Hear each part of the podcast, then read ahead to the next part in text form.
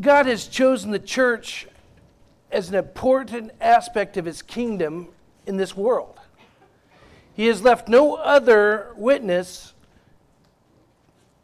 to the world except through his church. Now, the Holy Spirit works in individuals' lives, but he uses the church to reach out to our world, to our community. And Jesus expects us to be faithful in that commission. Too often we see the church developing or accepting the w- world's secular view rather than God's biblical worldview. We see too many so called churches that are turning away from the biblical principles to the worldly principles. And there's a real problem with that. That has been Satan's ploy throughout history is to corrupt the church. Interestingly, in uh, before World War II in Nazi Germany, Hitler understood this and went after the churches to turn them to the Nazi philosophies. And the church was instrumental in bringing about Nazi uh, principles into that society. Something a lot of people don't realize is that there were a lot of evangelical Christians who resisted this and maintained a scriptural worldview and were jailed because of it. I read in one uh, example that over 500 pastors were jailed at various times in the 1930s in Nazi Germany. And many of the churches, though, turned and adopted the Nazi uh, philosophy, and that was one of the key elements of Hitler being able to accomplish what he did. We see that today in our society that Satan is coming and attacking the church and our beliefs because he wants to see America destroyed. We see a huge moral decline that churches are perpetrating. A lot of churches have become social clubs rather than God's kingdom. I've heard it put this way that churches need to be rescue ships and not cruise liners.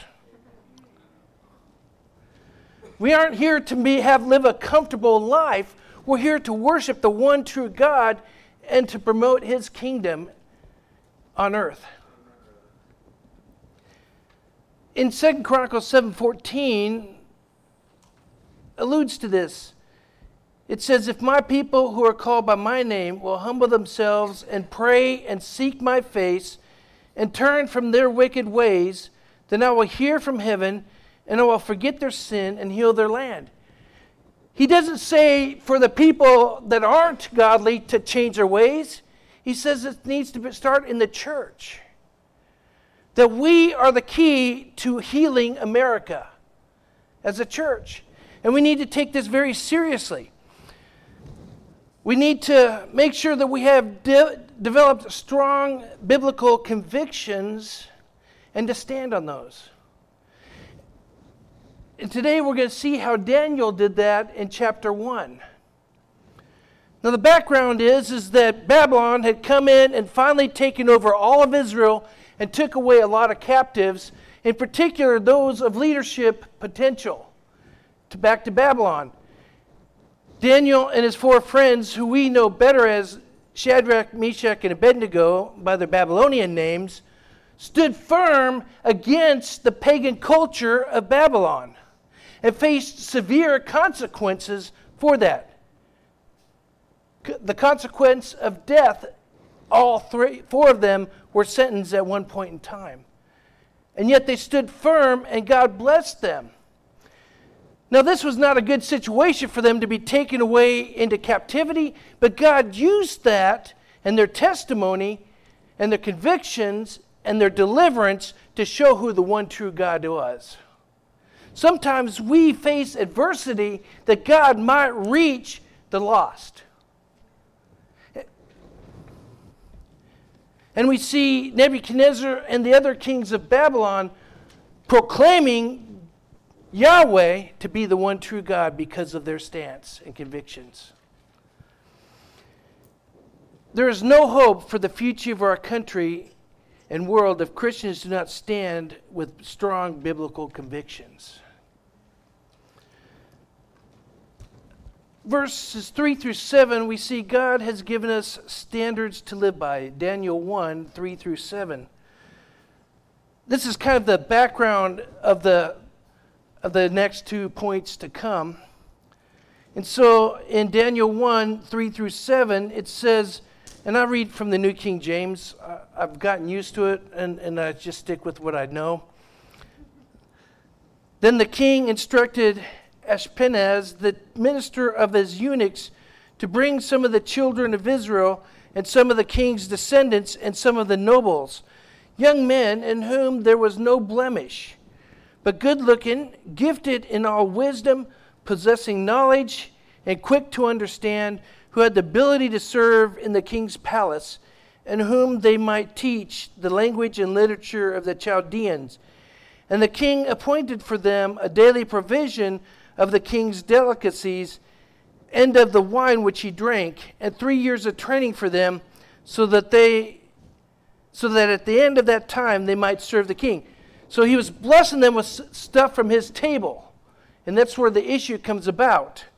Verse 6 continues now from them, from among those of the sons of Judah were Daniel, Hananiah, Mishael, and Azariah.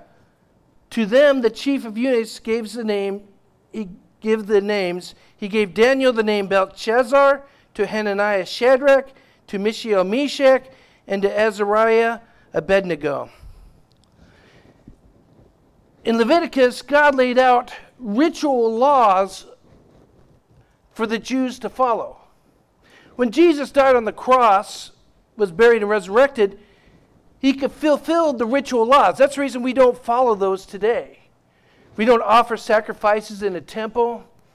We don't uh, follow the dietary laws, which uh, God made clear to Peter that we did not need to follow as he pro- uh, pronounced all animals clean in his vision on the rooftop. And so we don't follow the ritualistic laws. The moral laws still stand to show us our need for a Savior is its purpose. Nobody gets saved by following the moral laws, but we recognize our failures because of the moral laws, the Ten Commandments, uh, and 260 some odd commandments that there are in there. To go a little bit further, the world seems to think that God has a scale system for measuring sin. And that we just need to have a few more good works than our evil or bad works to get into heaven. But the problem is not that we don't have enough good works. Our problem is that we have sin in our life, and God would judge us and condemn anybody to hell who stands before Him on the judgment day with sin in their life. That's the reason Jesus came to die on the cross. There must be uh, what we call atonement, which is the penalty paid for sin, which is a blood atonement. That's the reason they had all those ritualistic laws of sacrifices, not to save them, but to show them a Messiah who is going to come and pay that penalty, who is Jesus Christ, who shed his own blood. When we turn to God in repentance, which means turning from our ways, our secular worldview ways, to His way and commit to following Him in our hearts and ask Him for forgiveness, then He will save us. And it says He takes away the sin. And when we stand before Him on the day of judgment, we'll be allowed into heaven because it's been paid and taken away. That's the only way we can get into heaven. All religions are not spokes of the same wheel. Jesus said, I am the way, the truth, and life, and no one comes to the Father but by me. If these other religions were a way to get to heaven, Jesus would not have needed to come to earth and die on the cross a cruel, humiliating, and painful death. But he did because that was the only way to get to heaven. There are several areas that I want to discuss about the standards that God gives us to live by. One of them is sexuality. God's standard of sexuality is that, that sexual intimacy occurs within a marriage relationship between one man and one woman. He is clear in the Bible that that is what is only, the only thing that is acceptable.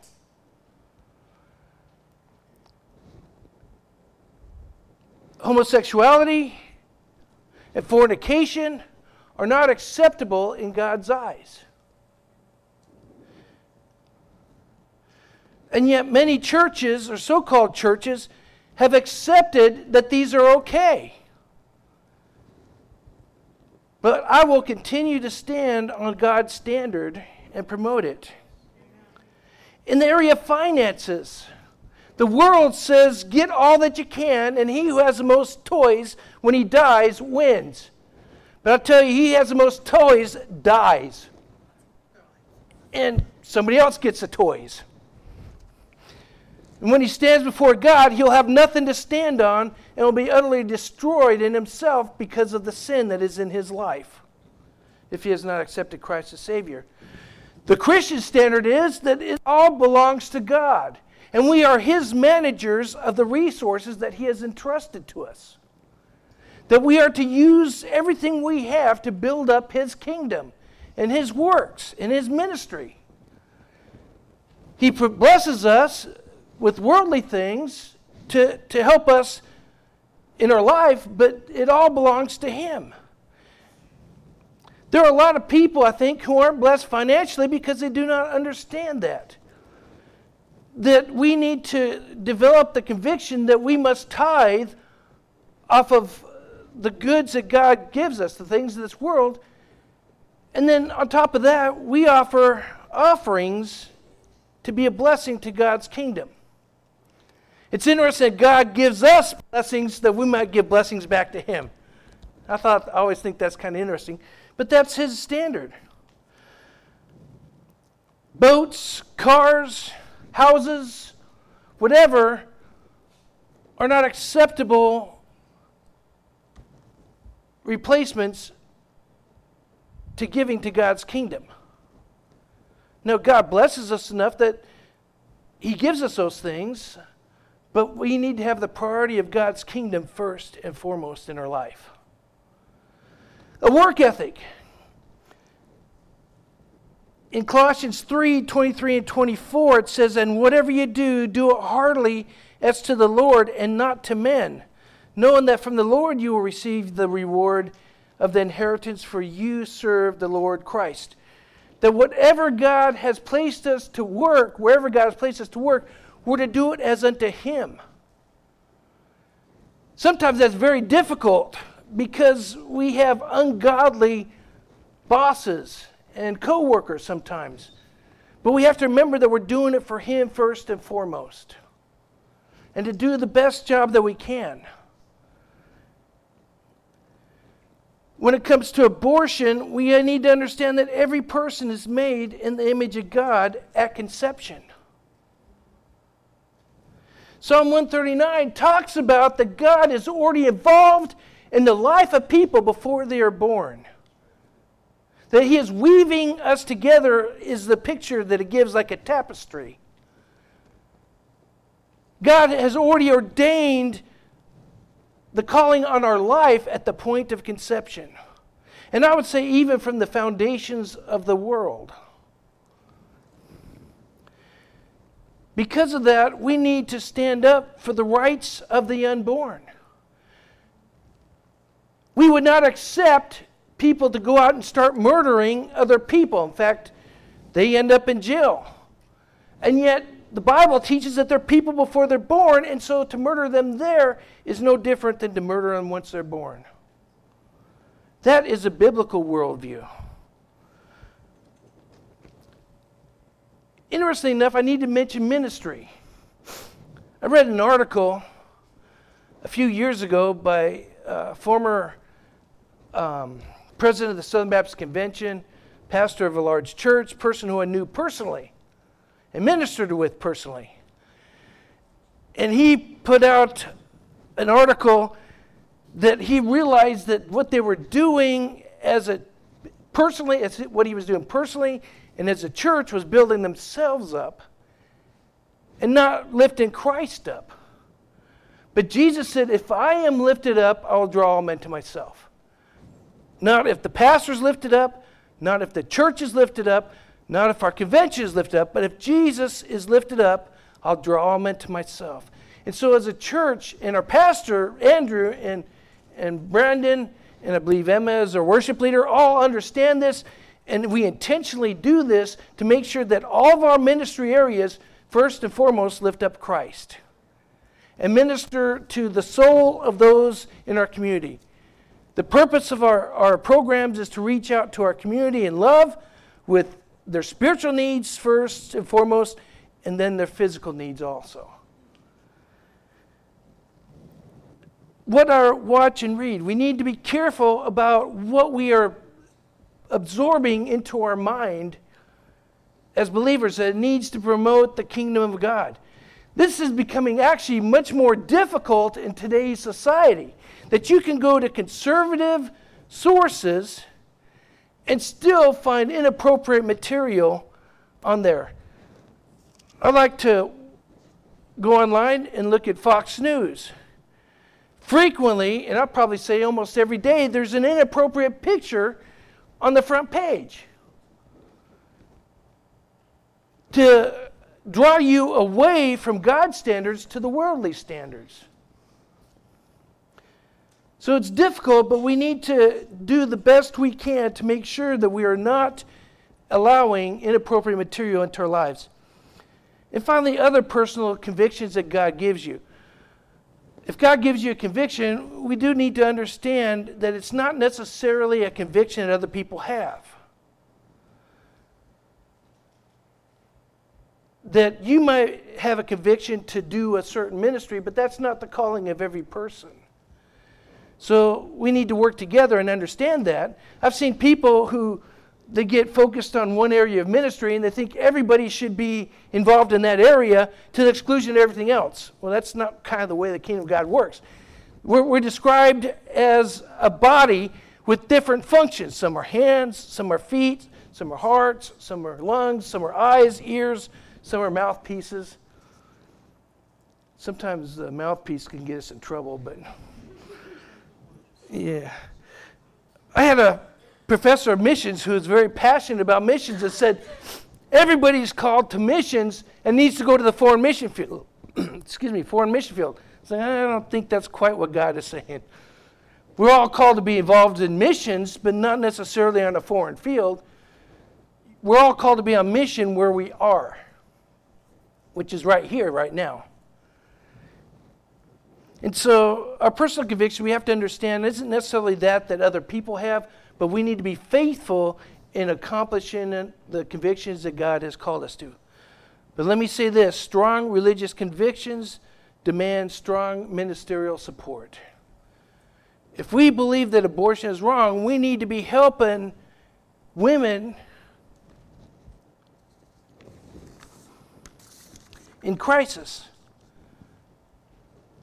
First Baptist Church Wildwood, First Baptist Church Leesburg have excellent pregnancy crisis ministries, and we need to support them in that if we're going to hold that abortion is wrong.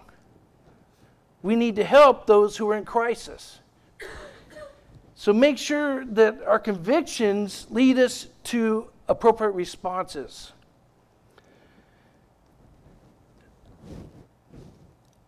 in verses 8 through 13, we see that we must stand by these standards. Verses 8 through 13 in Daniel 1 says, But Daniel purposed in his heart that he would not defile himself with the portion of the king's delicacies, nor with the wine which he drank. Therefore he requested of the chief of the eunuchs that he might not defile himself. Now God had brought Daniel into favor and goodwill with the chief of eunuchs.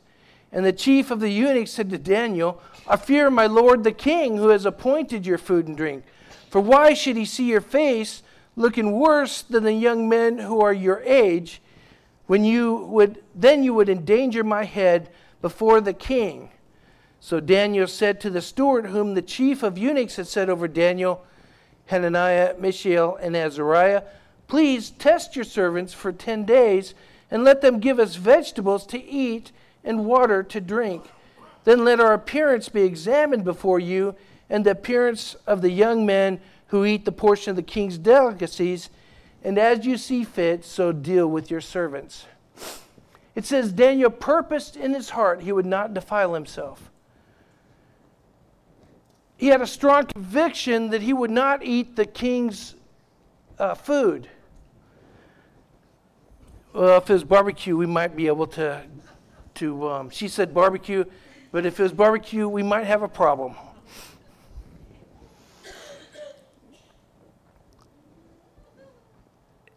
we need to purpose in our heart that we will not defile ourselves. Uh, we don't know exactly what the food included. Um, they speculate that it was food maybe offered to idols. It definitely would not have been kosher, which was their standard. Um, but he said, I'm not going to violate God's laws. We see that in the apostles, that when they were strongly uh, accused and warned that they would suffer persecution if they continued their activities, they said, We must uh, obey God rather than man. Uh, we've seen lots of pastors, in particular in other parts of the world, who are suffering because of their standards and refusing to bow down to the, the laws of the land during COVID and continued to meet.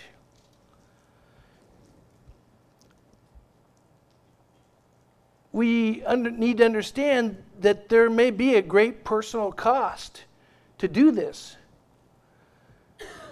Throughout all history, people, believers, have laid down their lives for the sake of Christ. We in America have become uh, been blessed and become very comfortable because we do not suffer these persecutions that others have. But we still need to develop that standard because as we see things change in America, that will probably change down the road. But notice, though, how Daniel approached this. We need to develop strong convictions, but we need to approach it in a practical and wise way. We don't need to be obnoxious in our implement, implementation of these standards. We need to be firm, but not necessarily offensive. The Bible is offensive. We present the Bible because people want to be evil in their hearts. The world does. But Daniel said he requested of the chief of eunuchs that he might not defile himself. Rather than pitching a fit, stomping his feet, having a tantrum, he just went and requested it. The chief of eunuchs turned him down, said, Are you crazy? The king's going to kill me if you look worse. I can't do that. Then Daniel went to the next one down below him and this time just said, hey, test this out. give us 10 days to see how this works.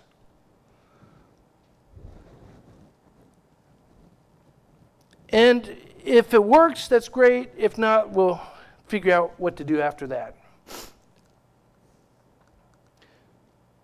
We need to be in tune with the Spirit about how to approach our convictions and how to work them out, and to do it in a wise but firm way.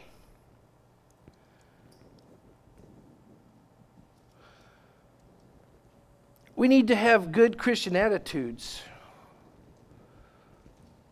We need to let people see that there's a difference in our spirit than that of the world.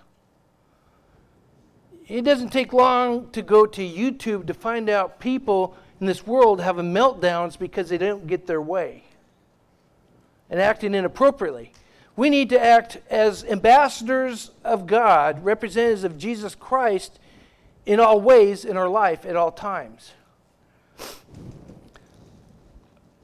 remember uh, Pastor Andrew talking about when he was playing basketball in college. And they were a Christian college, and they said, when you go out on the court, make sure that you're a good representation of Christ during those times. And somebody said to the coach, Well, are we, we aren't going to see anybody get saved because we act like Christians. He said, Yes, but you could sure turn some people off from Christianity by acting inappropriately. So we need to be careful in how we act and make sure that it, it uh, lifts up Christ and promotes his kingdom and his ways.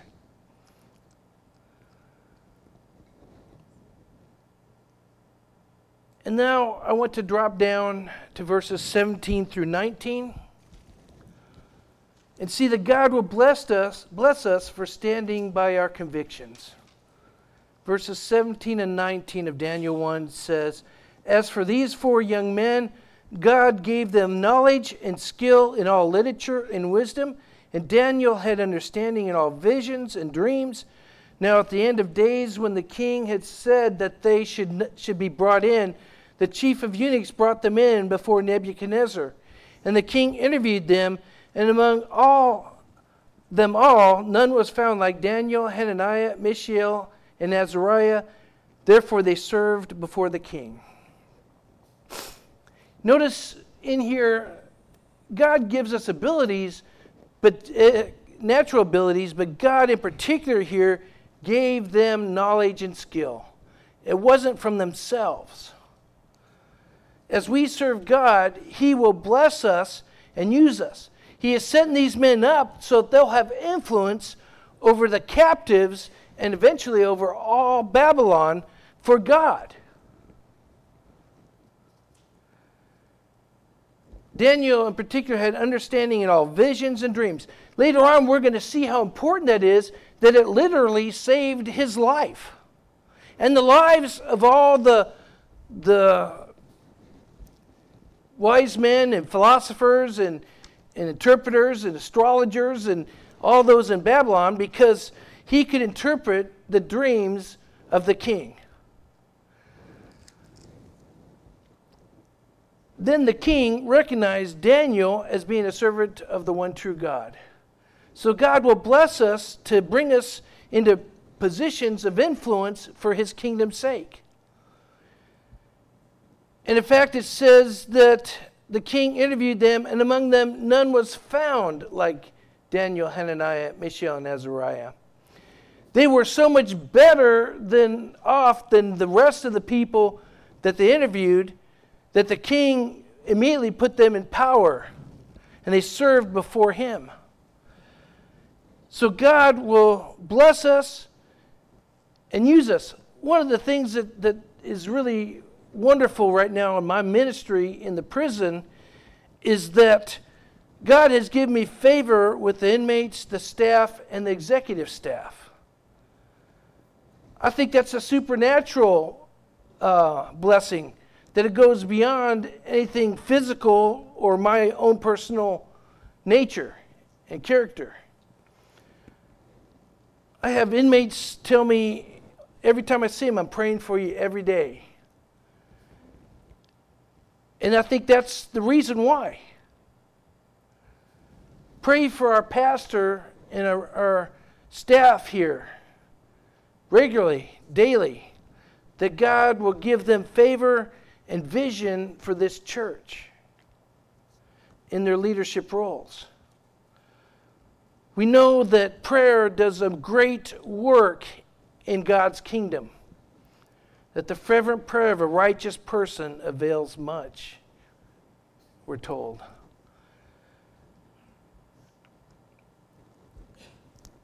Follow the convictions that God has given you, the biblical convictions.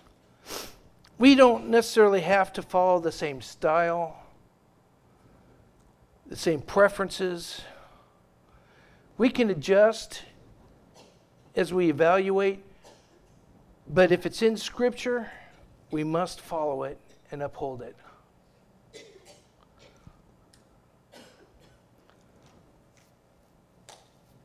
We are the only hope for this world. God doesn't have a second plan. He has uh, commissioned us to be His representatives. And as we follow him and humble ourselves, pray, seek his face, turn from wicked ways, says God will hear from heaven, forgive our sin, and heal our land. If you've never accepted Christ as Savior, you need to turn from your ways to His ways. To accept that His ways are better. We still sin, but we need to have that intention in our heart to follow Him. And when we do that and ask for Him to forgive us of our sins, He'll forgive us of our sins and take them away. You know, the neat thing about God is He can choose to forget. And He chooses to forget our sins as they're covered by the blood of Christ. Never to be held accountable for them. And when we get to heaven, we'll end, enter into our reward at that point. If you've never accepted Christ as Savior and you want to do that today, all you have to do is just mean it in your heart, turn from your ways to His, and ask Him to forgive you. The most beautiful prayer of salvation I ever saw was my father.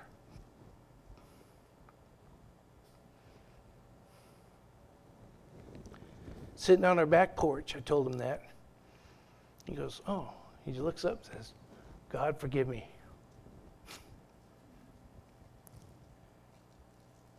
Three words changes eternity because he meant it in his heart. Don't leave today without accepting Christ as Savior. I'll be down here in the front if you want me to pray with you about anything. Brandon, uh, oh, he went over to Children's Church. Okay, and we got Michael on the back there. If you want one of us to pray for you, we got Bubba over here. Any any of the men, we got John here. Uh, we'll all be happy to pray with you. But don't leave without accepting Christ as Savior if you've never done that. Believer, stand firm in our convictions, knowing that it's going to accomplish God's will on earth, and we will see great things from it. Let's pray. Father, I pray for those who don't know you as Savior today. I pray that they will turn to you in repentance and for salvation, that they might experience the wonderful life that you have prepared for them.